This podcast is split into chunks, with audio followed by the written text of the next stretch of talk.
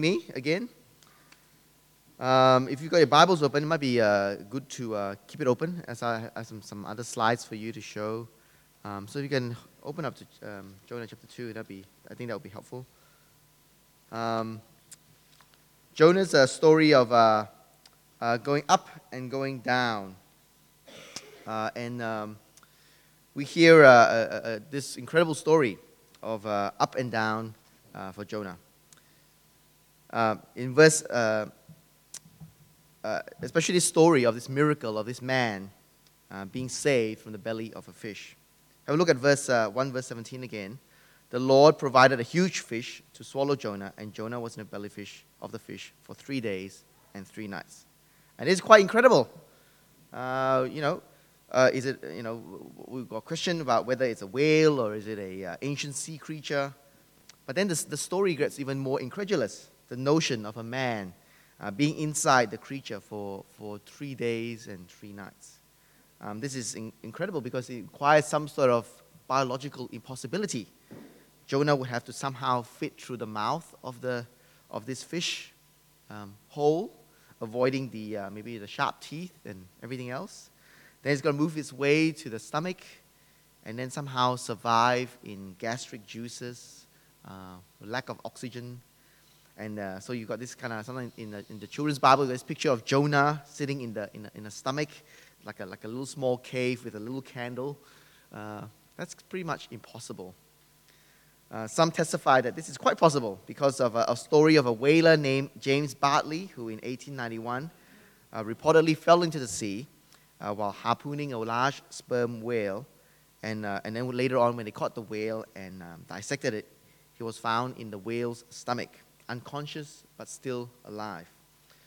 Um, but this story has since been, um, uh, been shown to be a hoax based on newspapers reporting on each other based on a, rumor. And the uh, closest eyewitness, the widow of the ship's captain, uh, denied that that ever happened. So, if we're trying to find a scientific answer for this, the answer still eludes us as to how this is possible. Yet, we are called to believe that this story is true uh, and, to be, and to be as confident as Jesus was when he quotes Jonah as being true. In Matthew 12, uh, Jesus compares Jonah with himself, a real person with a real person. Uh, some of the Pharisees and teachers of the law said to him, Teacher, we want to see a sign from you. He answered, A wicked and adulterous generation asks for a sign, but none will be given it except the sign of the prophet Jonah. For just as Jonah was three days and three nights in the belly of a huge fish, so the Son of Man will be three days and three nights in the heart of the earth. Uh, and Jesus wasn't metaphorically uh, dead. Um, we don't answer what this, how this is possible, um, but perhaps that's not the point. Our current problem with this story is not really with the great fish or with the three days or three nights, but maybe the problem sometimes we have with miracles is the problem with the first three words uh, uh, of, um, of uh, Jonah uh, 2. Now the Lord, isn't it? Now the Lord. The fact is that if we believe in the Lord, in uh, this Yahweh, who is sovereign and in control of the elements, as we saw last week, then it is not a problem to hold on to the story of a great fish that swallowed Jonah. Uh, this was the problem of the ancient Jews and the sect of the, uh, the, the, Jews, uh, the, the, the Sadducees of the first uh, century. They wanted to see a, sign, they wanted proof of God. Uh, and then when it was given, the crucified Messiah, the sign of Jonah, they did not believe God. Today, it is not because of evidence that we don't believe, it is because of unbelief that we don't believe. Uh, so today, often miracles in the Bible is raised as the objection to the truthfulness of the Bible. Uh, that is full of fairy tales, and so therefore maybe we don't have to take it seriously. Well, the first thing to note about miracles is that they serve as special signs. They are not everyday event, uh, everyday events. That is, they are rare. Uh, one person has sort of tried to count the miracles in the Bible, and he counted about 123 miracles. Uh, and they're sort of uh, in the, in, so, so it basically means in 4,000 years of, of uh, history of God, God with his people, Israel, um, maybe that's one miracle per 300, 400 years. Uh, and then there's a whole stack of them when Jesus comes. Um, which is not really aligned with, with how we expect miracles today, is it? That we expect to see it every day, whether on guidance, on, on, on which university course to take, or what shares to buy, or whether uh, uh, the cure for illness. Uh, secondly, these signs from God are not ordinary everyday events uh, because they are key points in salvation history. That is, God uh, has interacted with the world a certain way, a certain history, with, especially with, the, with Israel, and so that's been recorded for us.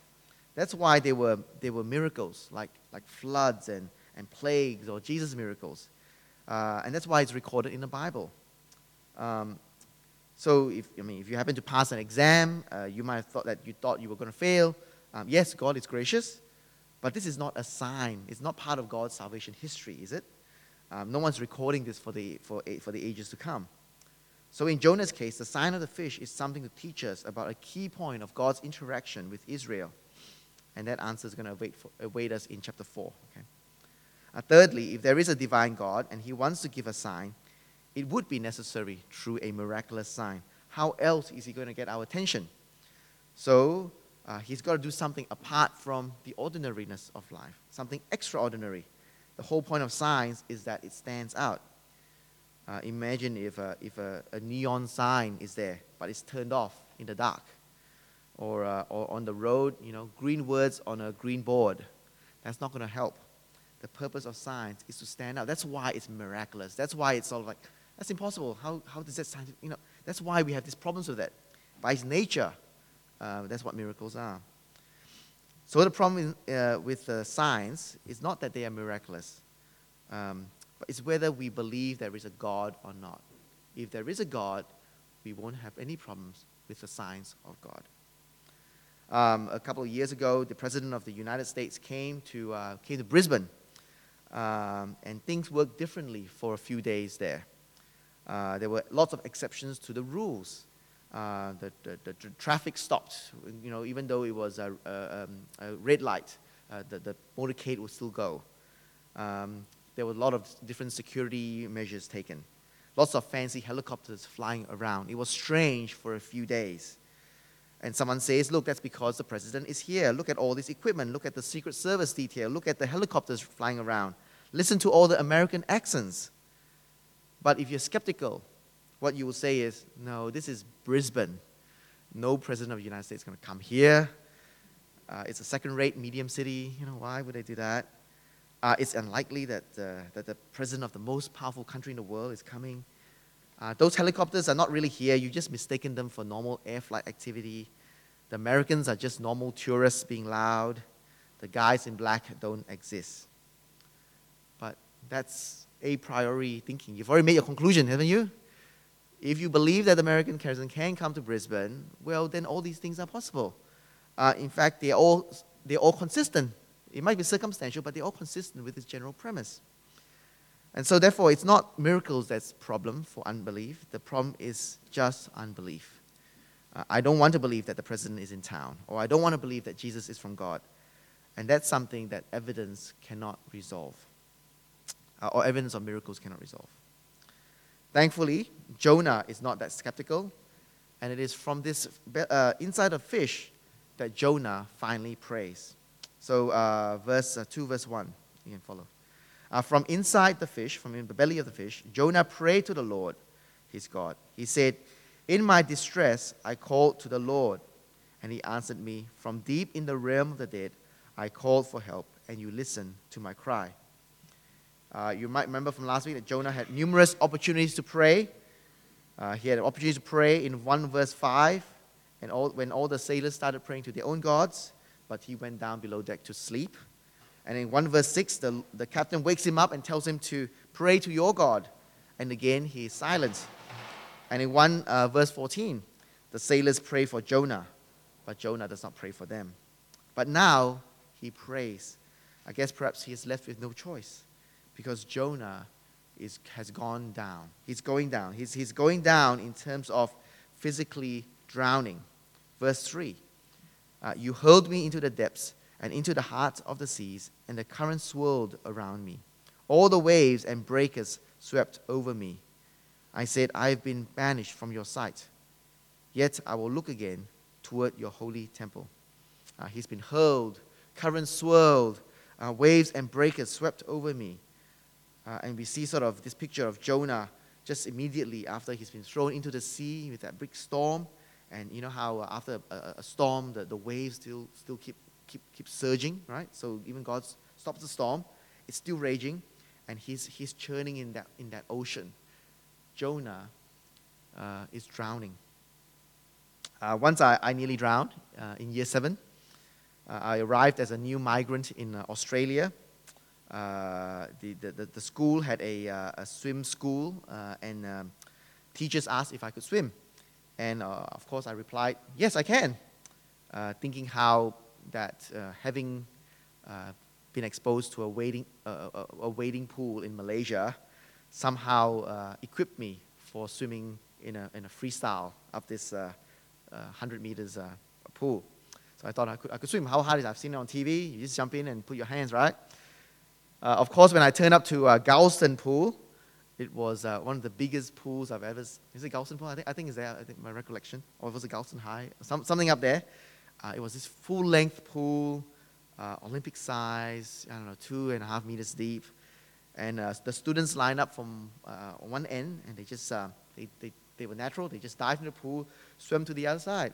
And I'm going, okay, I've never been in a pool this deep, and I've never really swam this length before. I've, I've never really swam before, actually. Um, but everyone is uh, doing this, and we're all the same age. Can't be that difficult. And I've, in fact, I've never even dived uh, hit into a, a, pool before. So, uh, so I did that. So I, I jumped in, and I sank. Uh, drowning isn't what it looks like on TV. Uh, you, you don't have time. I don't know why they say put your hand up because I, there was no time to put your hand up to, uh, or have the lung capacity to shout for help. Uh, you just sink silently, okay? Um, and it was there, I was drowning for a brief second, uh, just before my entire class jumped into the pool to save me. All these tiny fellow year sevens. Uh, so embarrassingly, I now went to the kids' pool for lessons. Uh, but I learned to swim that summer out of a, a whole, uh, uh, the only one out of a whole bunch of uh, people there. So I was glad for that. Um, Jonah, here he is drowning silently, okay? And, uh, and the churning sea gives way to silent sea. And so, verse 5 the engulfing waters threatened me, the deep surrounded me, seaweed was wrapped around my head. So you have this image of this deep blue ocean where he's surrounded and, and seaweed starts coming into this, and he sings until he reaches the bottom. Verse 6 To the roots of the mountains I sank down. So it sounds a bit like, like the, uh, I don't know how deep the, uh, the Mediterranean Ocean might, uh, would have been, but you know, it sounds like the bottom of the continental shelf sort of thing. You know, slope, you know, you go from the beach and then sort of it sinks down really fast, right? And there he is, he's, he's down there. Um, and that's, that sort of describes Jonah's uh, journey, isn't it? He's, he's reached the bottom, literally. Um, in his trip, he's, he's been going down all the way. In chapter 1, verse 3, uh, he goes down to Joppa. In 1 verse 5, he goes down to the ship. That is, from the moment of disobeying God, he's been going down. Uh, so the picture is not just of being underwater, but that of being in the underworld. Jonah, for all intents and purposes, is dead. Uh, verse uh, end of verse six. Uh, sorry, six. Uh, sorry, middle of six. The earth beneath uh, barred me in forever. Uh, sort of bars like a prison. And then rest of verse six. But you, Lord my God, brought my life out from the pit, describing the bottom as a, as a as a grave. You don't have bars and graves in the ocean. No one tries to dig a hole in the ocean, ocean floor. So we're not talking about the ocean, we're talking about death. He is dead. Uh, verse 2, he's, he's been rescued uh, from the realm of the dead. Uh, Sheol, Hades, the place of the dead. A place where, verse 4, I have been banished from God's side. And then the fish is a continuation of the place of death. Uh, there is a parallel here, being in the uh, belly of Sheol, uh, with being in the belly of the fish. Um, so the, the, the, the, great fish is, uh, takes him. It's basically like a, a giant, it's like a, like a coffin, right? That's what it is. It's a moving coffin in the ocean. Um, he's, facing, he's, face, he's facing death. This is the consequence of sin. This is Jonah's price of rebellion against God. God has given him his will and he runs away. So, what do you think God is going to do? God will punish Jonah. And God's been bringing Jonah down ever since he's, he's run away from God. Um, friends, this is the same fate that faces us. For we have sinned and fallen short of the glory of God. As Ephesians 2 says, As for you, you were dead in your transgressions and sins, in which you used to live when you followed the ways of this world and of the rulers of the kingdom of the air, the Spirit who now works in all who are obedient. uh, by nature, we have followed the ways of the world, the rulers of the kingdom of the air, disobedient, uh, gratifying the cravings of our flesh, following its desires and thoughts.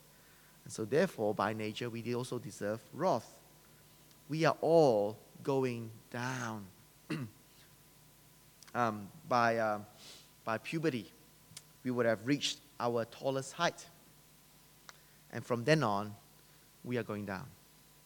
We will shrink as our spinal and knee cartilages degrades. Right? Kind of every year we shrink down. Um, my, my dad used to be taller than me, and I've noticed lately he's shorter than me. Uh, we will begin to stoop over as uh, our spine bends, and we bend over. Uh, then we'll perhaps go onto a wheelchair, and then we'll perhaps be horizontally bedridden until we are placed flat in our coffins, being lowered deep into our graves. And then we become worm food, and then along the food chain, we become just like Jonah fish food. Friends, this is our ultimate fate. And it's all because of our collective and our individual guilt. But there is hope for us, uh, just as there was hope for Jonah. Jonah, realizing his predicament, desperate, knowing that he's in the belly, he's dead, in his going down, uh, he prays to God, asks for help. And so God intervenes and things are looking up. Uh, verse 6 uh, The earth barred me in forever, but you, my Lord, brought, me up, uh, brought my life up from the pit. And uh, in verse 7, uh, when my life was ebbing away, I remembered you, Lord. My prayer rose to you to your holy temple. Jonah finally prayed. He prays to the, uh, the holy temple. This is repeated in verse 4 I've been banished from your sight, but I will look again toward your holy temple. The holy temple probably refers to uh, the, the temple in Jerusalem, the sacred place of the Hebrews. Uh, the temple was to be a place of, um, was to be a place of, uh, not just to be a place of prayer, but to be the object of prayer. This is the, this is the one you pray to uh, or to God through. Okay? Uh, in 1 Kings chapter 8, uh, where the, uh, the, uh, the temple is sort of commissioned uh, or, or, or, or, thought of, um, verse 27, 8, 827 sort of starts Will God really dwell on earth? The heavens and even the highest heavens cannot contain you.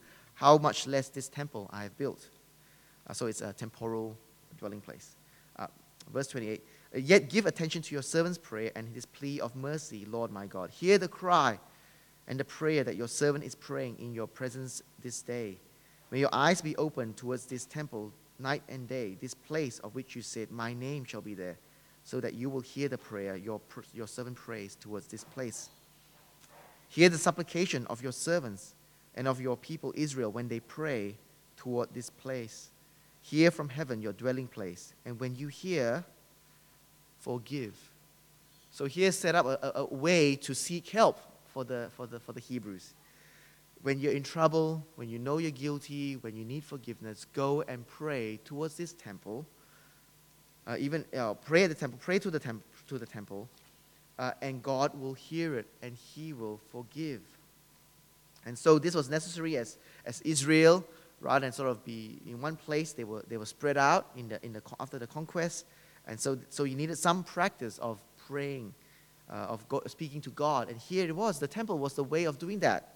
You didn't have to wait for the Passover or the special uh, um, uh, uh, uh celebrations to, to get close to God. From anywhere, you can pray also to Yahweh.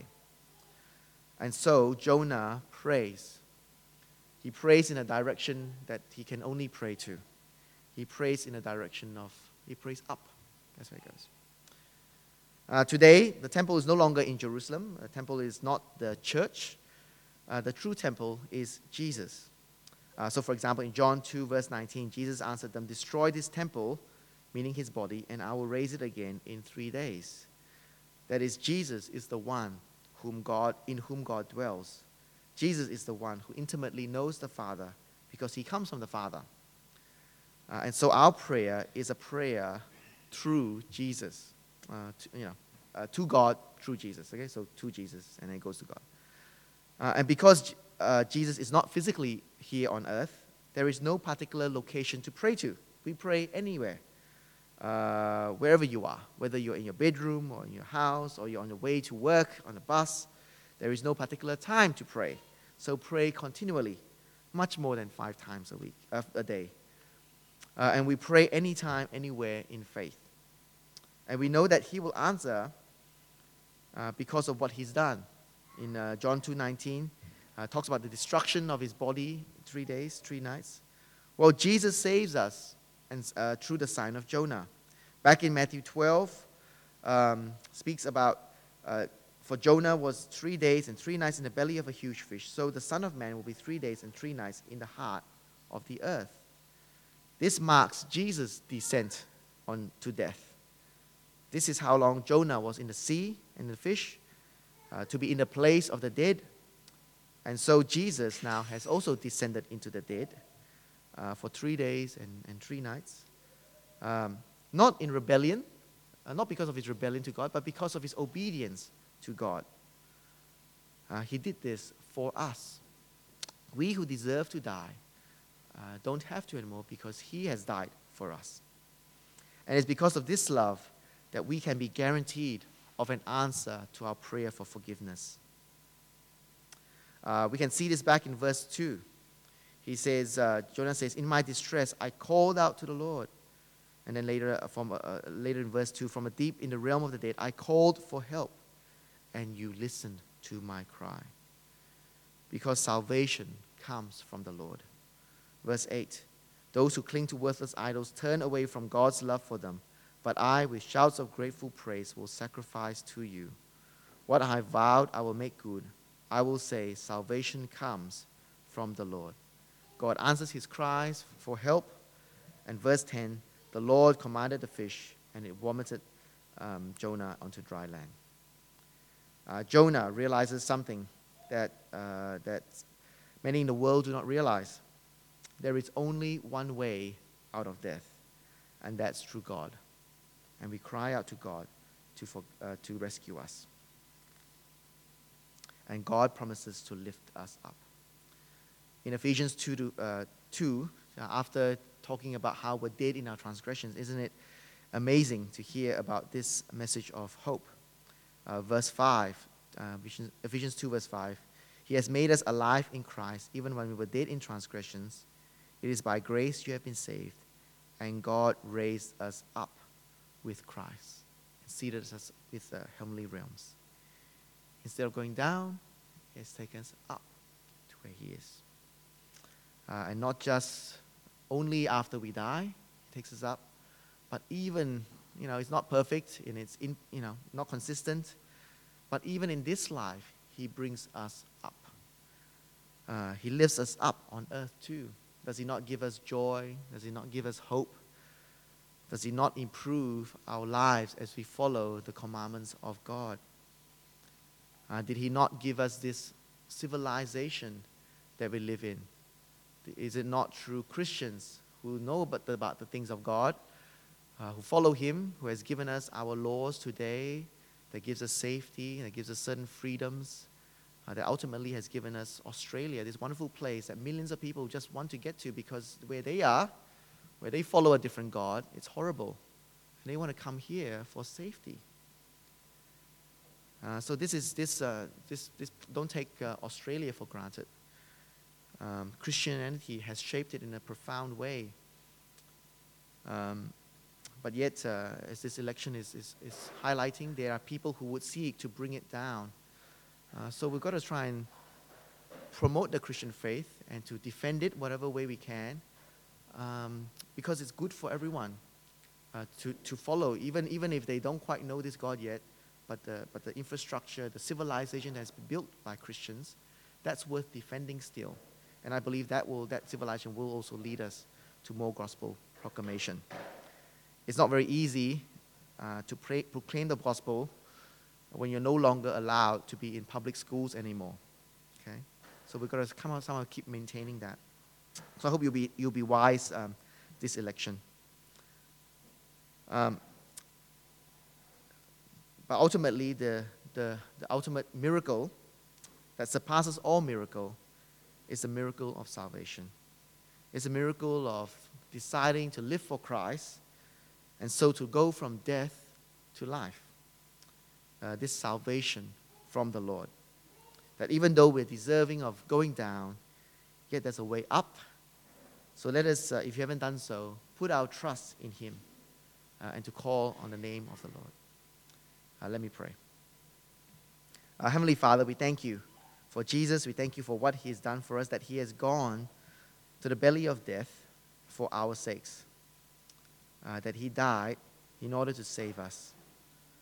Lord, help us to trust in you, and now that uh, so that we, so now we are on a journey up.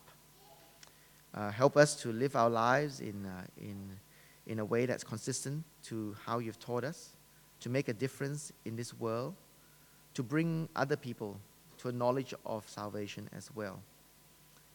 Uh, help us to do all this as we look forward to heaven. All this we pray in Jesus' name.